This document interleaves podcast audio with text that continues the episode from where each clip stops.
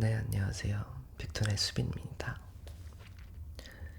오늘은 제가 책 읽는 ASMR을 준비를 했는데요. 오늘 함께 읽을 책은 시시한 사람이면 어때서 유정아 지음 이 책을 함께 읽어보도록 하겠습니다.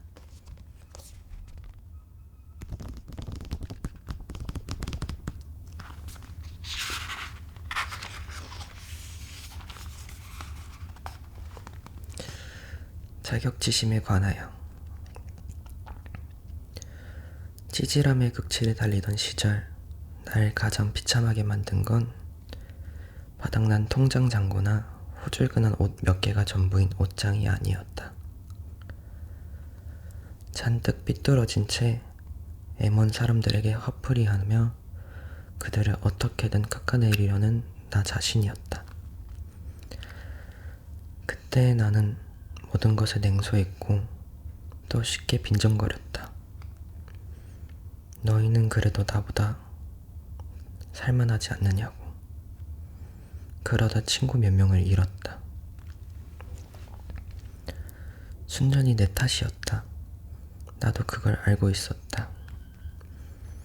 내 빈 주먹 속에 남은 게 자존심이 아니라 자격지심이라는 걸. 실감하는 밤이면 자책과 부끄러움으로 잠을 설쳤다. 왜 대범하고 너그럽지 못할까? 다른 사람의 일상이 휘둘리지 않고 당당하게 축하해주고 사심 없이 유래해주며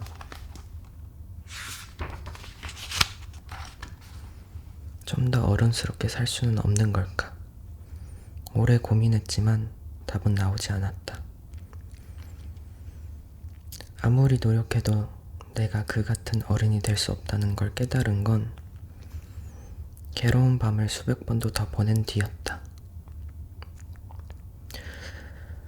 이유는 슬픈 만큼 간단했다. 애초에 난 그런 사람이 아니었다. 도 닦듯 스스로를 옥죄고 다그쳐봤자 돌아오는 건 고통과 자괴감 뿐이었다. 무슨 짓을 해도 고칠 수 없다는 걸 깨달은 다음부터 자격지심은 일종의 알레르기 같은 거라고 생각하기로 했다. 살다 보니 우연히 얻게 된 불편하지만 마음대로 없앨 수 없는 고질병 같은 것이라고. 내 잘못으로 생긴 건 아니고 꼭 없애야 하는 것도 아니지만 불편함을 줄이기 위해 조심하자고. 스스로를 다독거렸다. 다행히 그 방법은 유효해서 열등감이나 자격지심을 아주 없애버리진 못했지만 나 자신을 미워하지 않으며 그것들을 다루는 일에는 조금 익숙해졌다. 그럼에도 가끔 마음속 한구석에서 오래된 자격지심이 튀어나오는 날이 있었다. 그럴 때면 말을 줄이고 상대의 말을 좀 더 주의 깊게 오래 들으며 누군가를 함부로 판단하지 않으려 했다. 그렇게 평소보다 조금 더 예의 바르게 행동하고 조심스럽게 말하면서 기다린다. 이 찌그러진 감정이 아무도 다치지 하지 않기에 지나가기를. 평범하게 못난 지금의 나로서는 그 정도가 최선이다.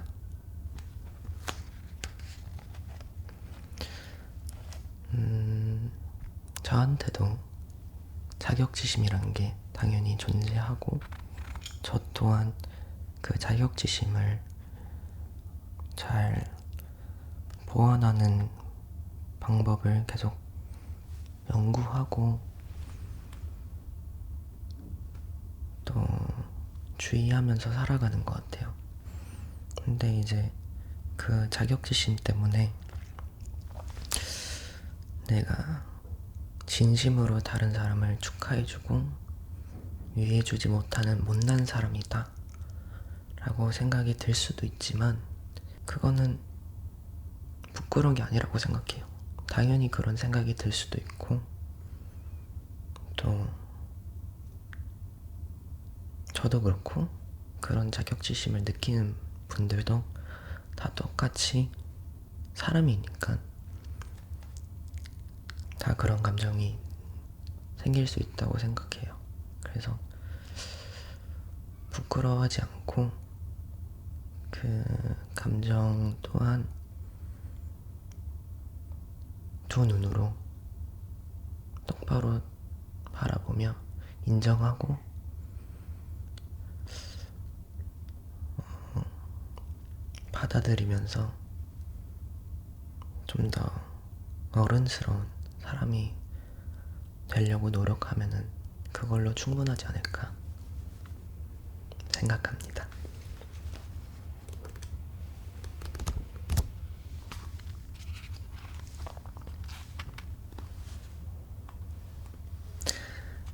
네. 이어서 읽도록 할게요. 시시한 사람이면 어때서?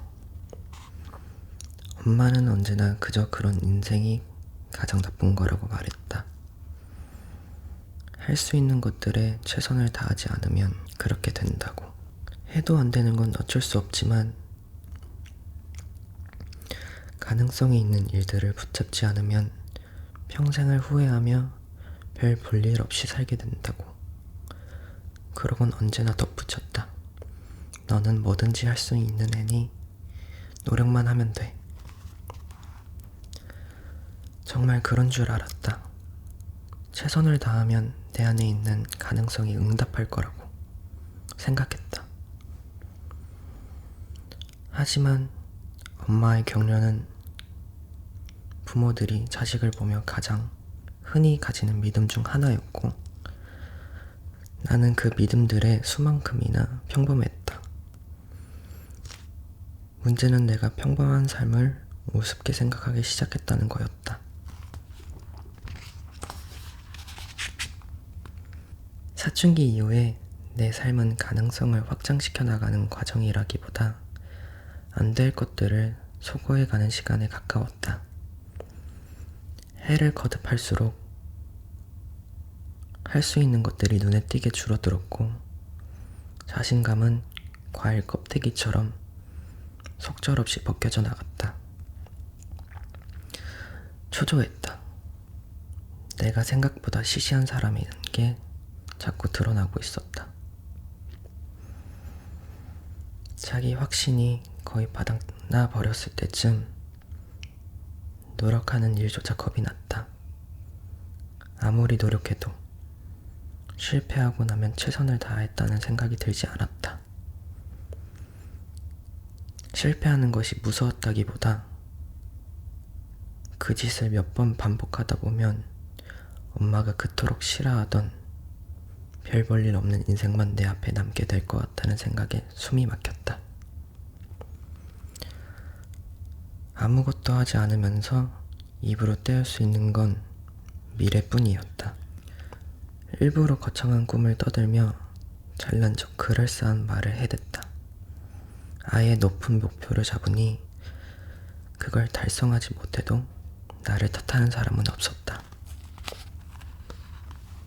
쉽지 않은 일이니까 마음처럼 안 되는 것이겠거니 운이 없는 것이려니 하며 다들 말을 아꼈다.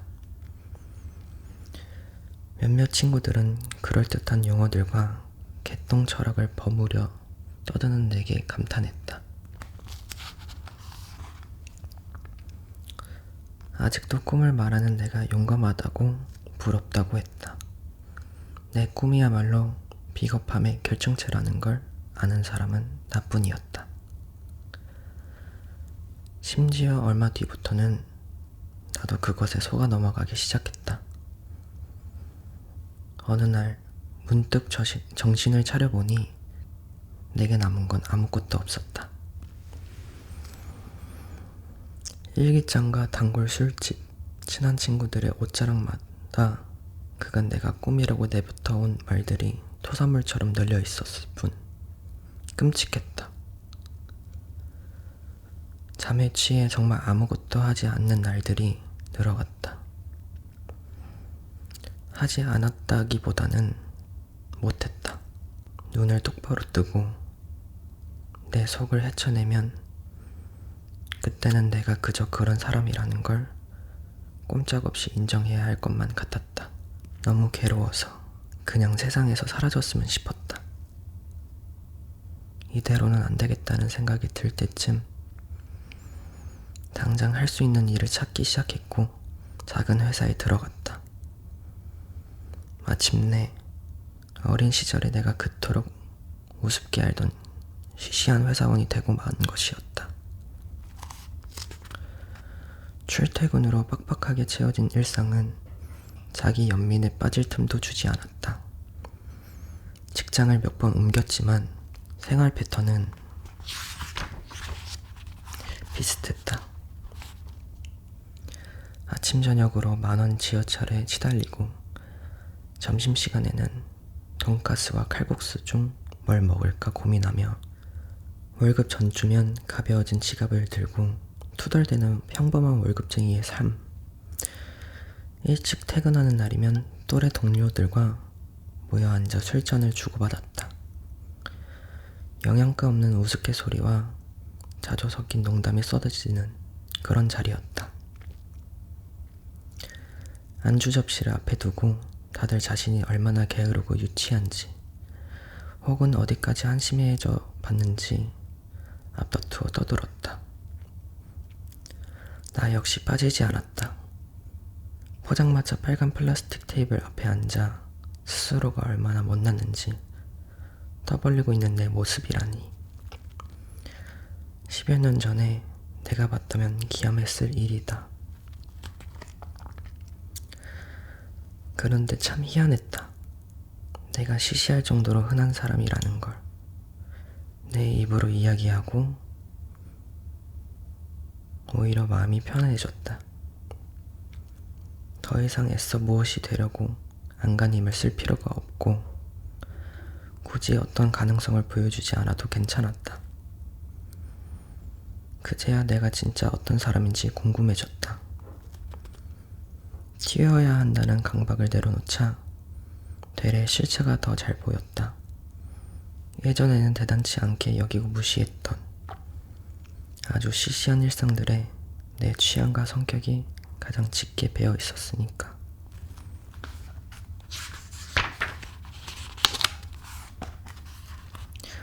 관찰해보니 나는 충동에 약하고 아침잠이 많으며 시끄러운 자리를 싫어하고 겁이 많은 사람이었다.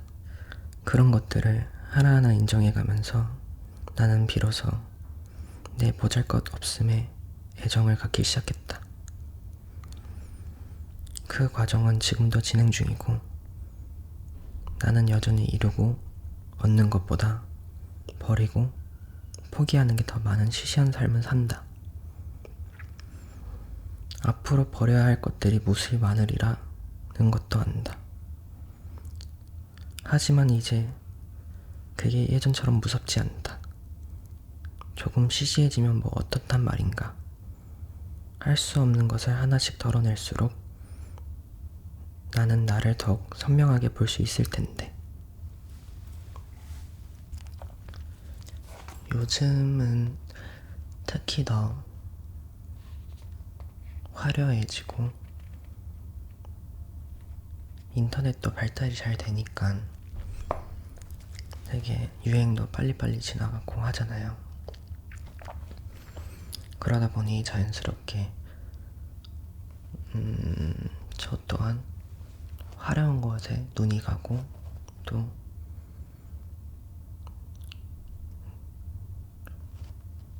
로망을 갖고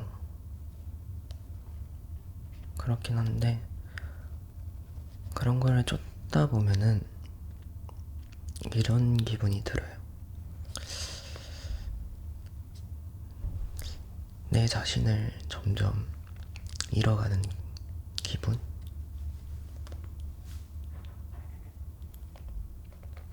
누구나 버리는 것보단 가지고 싶어 한다고 생각을 해요. 하지만 저는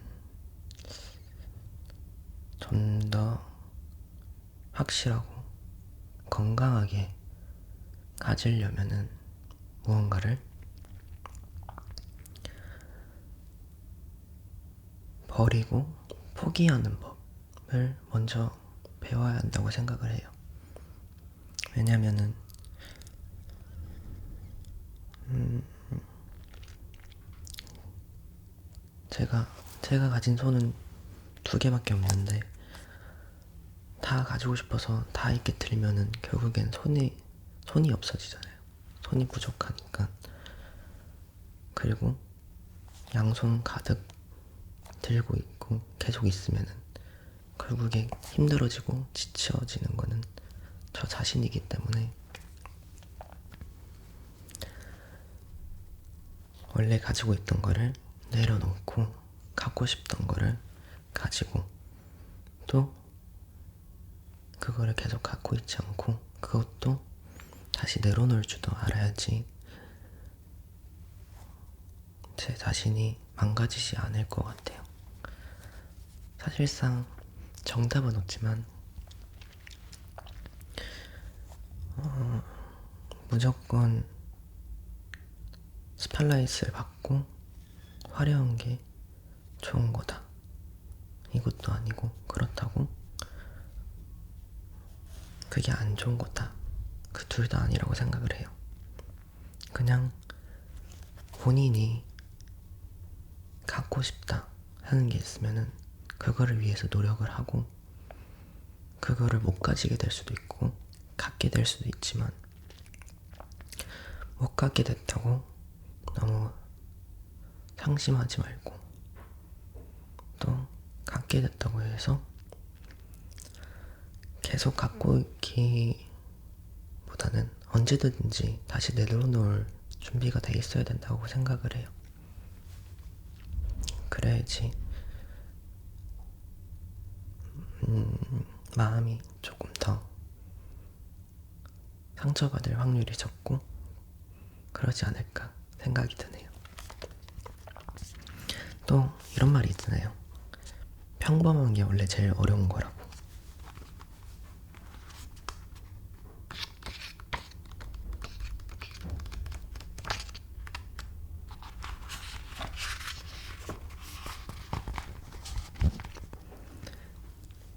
마지막이에요.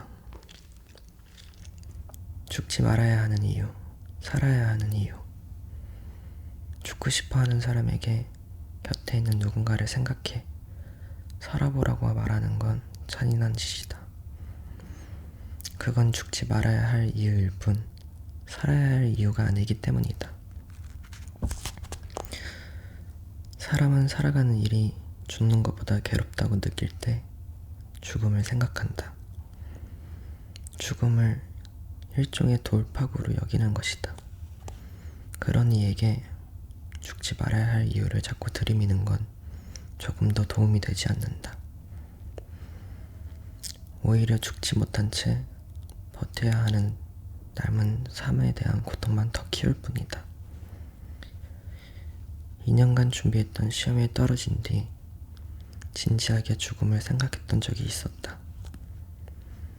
합격만 바라보고 매일매일 학원과 도서실만을 오가며 일상의 범위를 한껏 좁혀놨었기에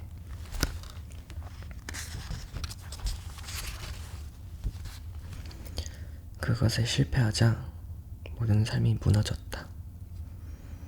밤마다 침대에 누워 깨지 않기를 빌었고 높은 건물을 볼 때마다 저기서 떨어지면 죽을 수 있을까 생각했다.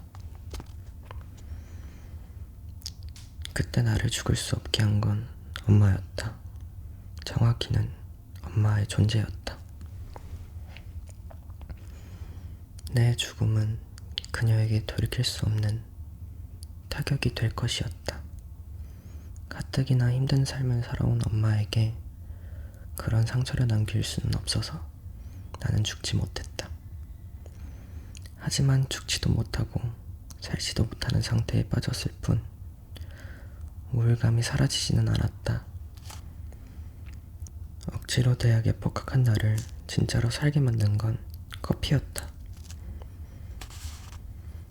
수업을 들어가기 전이면 학교 안 카페에 들러 아이스 커피를 한 잔 사곤 했는데 2년간 학원비와 책값을 대느라 껌 한 통도 마음 놓고 사지 못했던 내게 그 커피는 실로 오랜만에 느껴보는 삶의 여백이었다. 그런 소소한 즐거움들은 그간 내게 매몰되어 있었던 수험생활 밖에도 삶이 있다는 사실을 일깨워주었다. 다른 삶의 궁리를 할 수 있게 되자 의욕이 생겼다. 나는 그제야 죽고 싶다는 생각에서 벗어났다. 살아야 하는 이유는 이토록 사소하면서도 중요한 것이었다.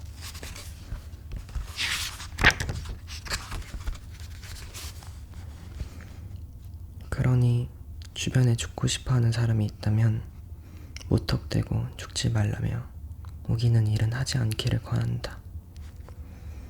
정말 도와주고 싶다면 차라리 작은 선물을 해주거나 차 한 잔을 사주는 게 백배 낫다. 그들에게 필요한 건 삶을 버텨내야 할 이유가 아니라 괴로움에서 벗어나 잠시 숨을 돌릴 수 있는 작은 일상이다. 네. 오늘 함께 읽을 내용은 끝이 났고요.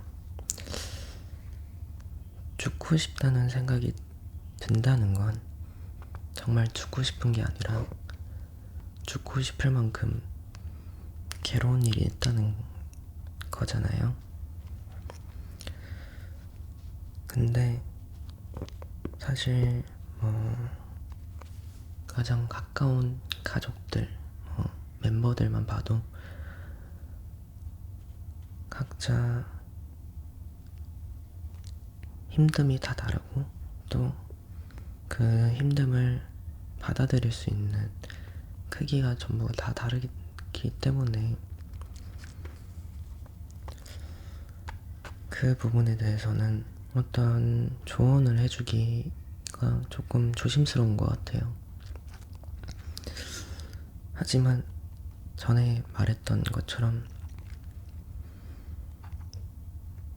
내려놓고 포기할 줄도 알아야 된다고 얘기를 했었잖아요. 음, 저는 그렇게 생각하는 것 같아요. 안 좋은 일이 있고, 어, 제가 열심히 준비하던 게 잘 안 됐어요. 결과가 이미 그렇게 나와버렸어요. 이미 지나간 과거는 바꿀 수 있는 게 아니잖아요. 그래서 제가 하는 생각은 어차피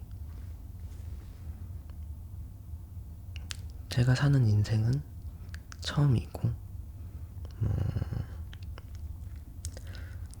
못해도 아니면 제가 만족하지 못해도 뭐 괜찮아 좋다고만 생각은 안 하면 될 것 같아요. 본인이 더 높이 더 야망을 가지고 살아가는 사람이라면 부족한 자신한테 채찍질만 하기보다는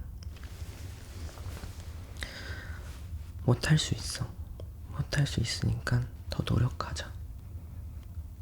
가진 게 없는 사람이라고 생각해요. 가진 게 없으면 잃을 게 없다는 말이잖아요. 그래서 실패를 두려워하지 않고 계속 도전할 수 있다고 생각해요. 여러분들도 사실상 제가 뭐 당연히 잃을 게 있겠죠. 따지고 하나씩 따져보면은 잃을 게 있는 사람이지만 저는 항상 나는 잃을 게 없는 사람이야. 라고 생각을 하면서 살아가면은 실패했을 때도 그 타격감이 조금 더 덜한 것 같아요. 근데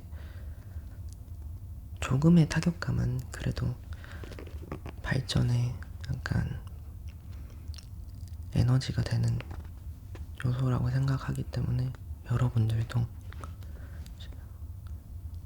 힘듦을 고통으로 받아들이지 마시고 힘듦을 약간 앞으로 나아갈 수 있는 에너지 태워버릴 수 있는 그런 것들로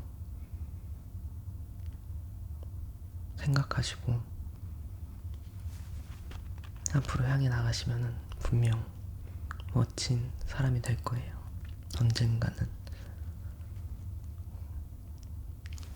시간이 오래 걸린다고 해도 여러분들 나는 안 되는가 보다 라고 생각하지 않으셨으면 좋겠습니다.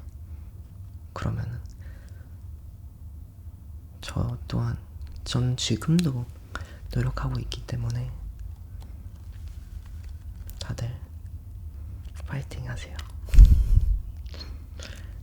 오늘 처음으로 ASMR을 이렇게 찍게 됐는데요. 여러분들과 책도 같이 읽게 되고 그냥 편하게 얘기도 하면서 이렇게 보낼 수 있는 시간이라서 좋았던 것 같습니다. 여러분들도 꼭 마음에 들으셨으면 좋겠네요. 네. 여러분들 시청해주셔서 감사합니다.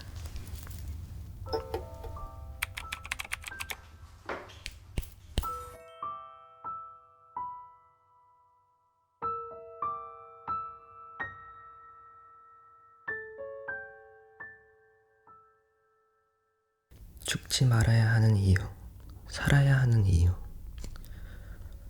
죽고 싶어 하는 사람에게 곁에 그건 죽지 말아야 할 이유뿐 살아야 할 이유가 아니기 때문이다.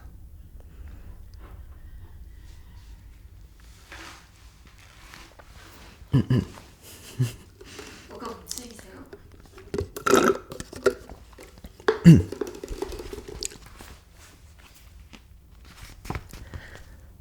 네, 마지막입니다.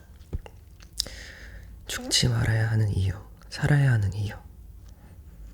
죽고 싶어 하는 사람에게 곁에 있는 누군가를 생각해 살아보라고 하는 건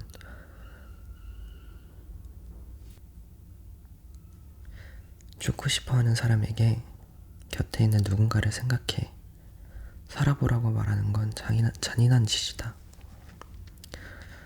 그건 죽지 말아야 할 이유뿐 살아야 할 이유가 아니기 때문이다. 죽음을 일종의 도, 돌팔 아르르라. 죽음을 죽음을 일종의 돌파구로 여기는 것이다. 오히려 죽지도 못한 채 버텨야 하는 남은 삶에 대한 고통만 더 키울 뿐이다.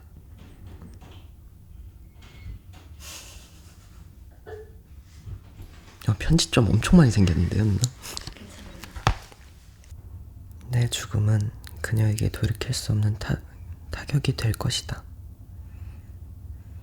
가뜩이나 힘든 삶을 알아!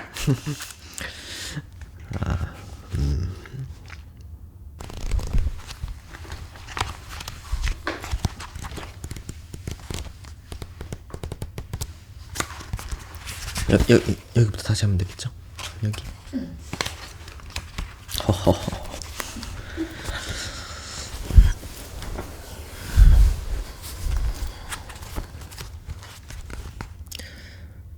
억지로 대학에 복학한 나를 진짜로 살게 만든 건 커피였다. 수업에 들어가기 전이면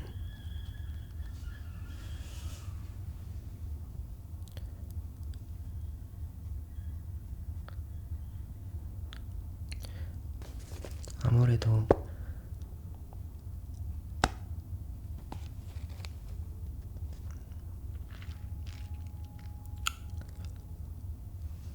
죽고 싶다는 생각이 든다는 거는 정말 죽고 싶어서 죽고 싶다는 생각이 드는 게 아니라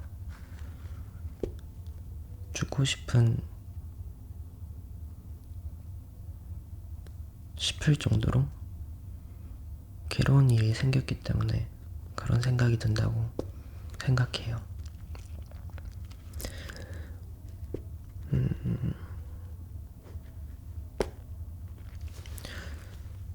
사실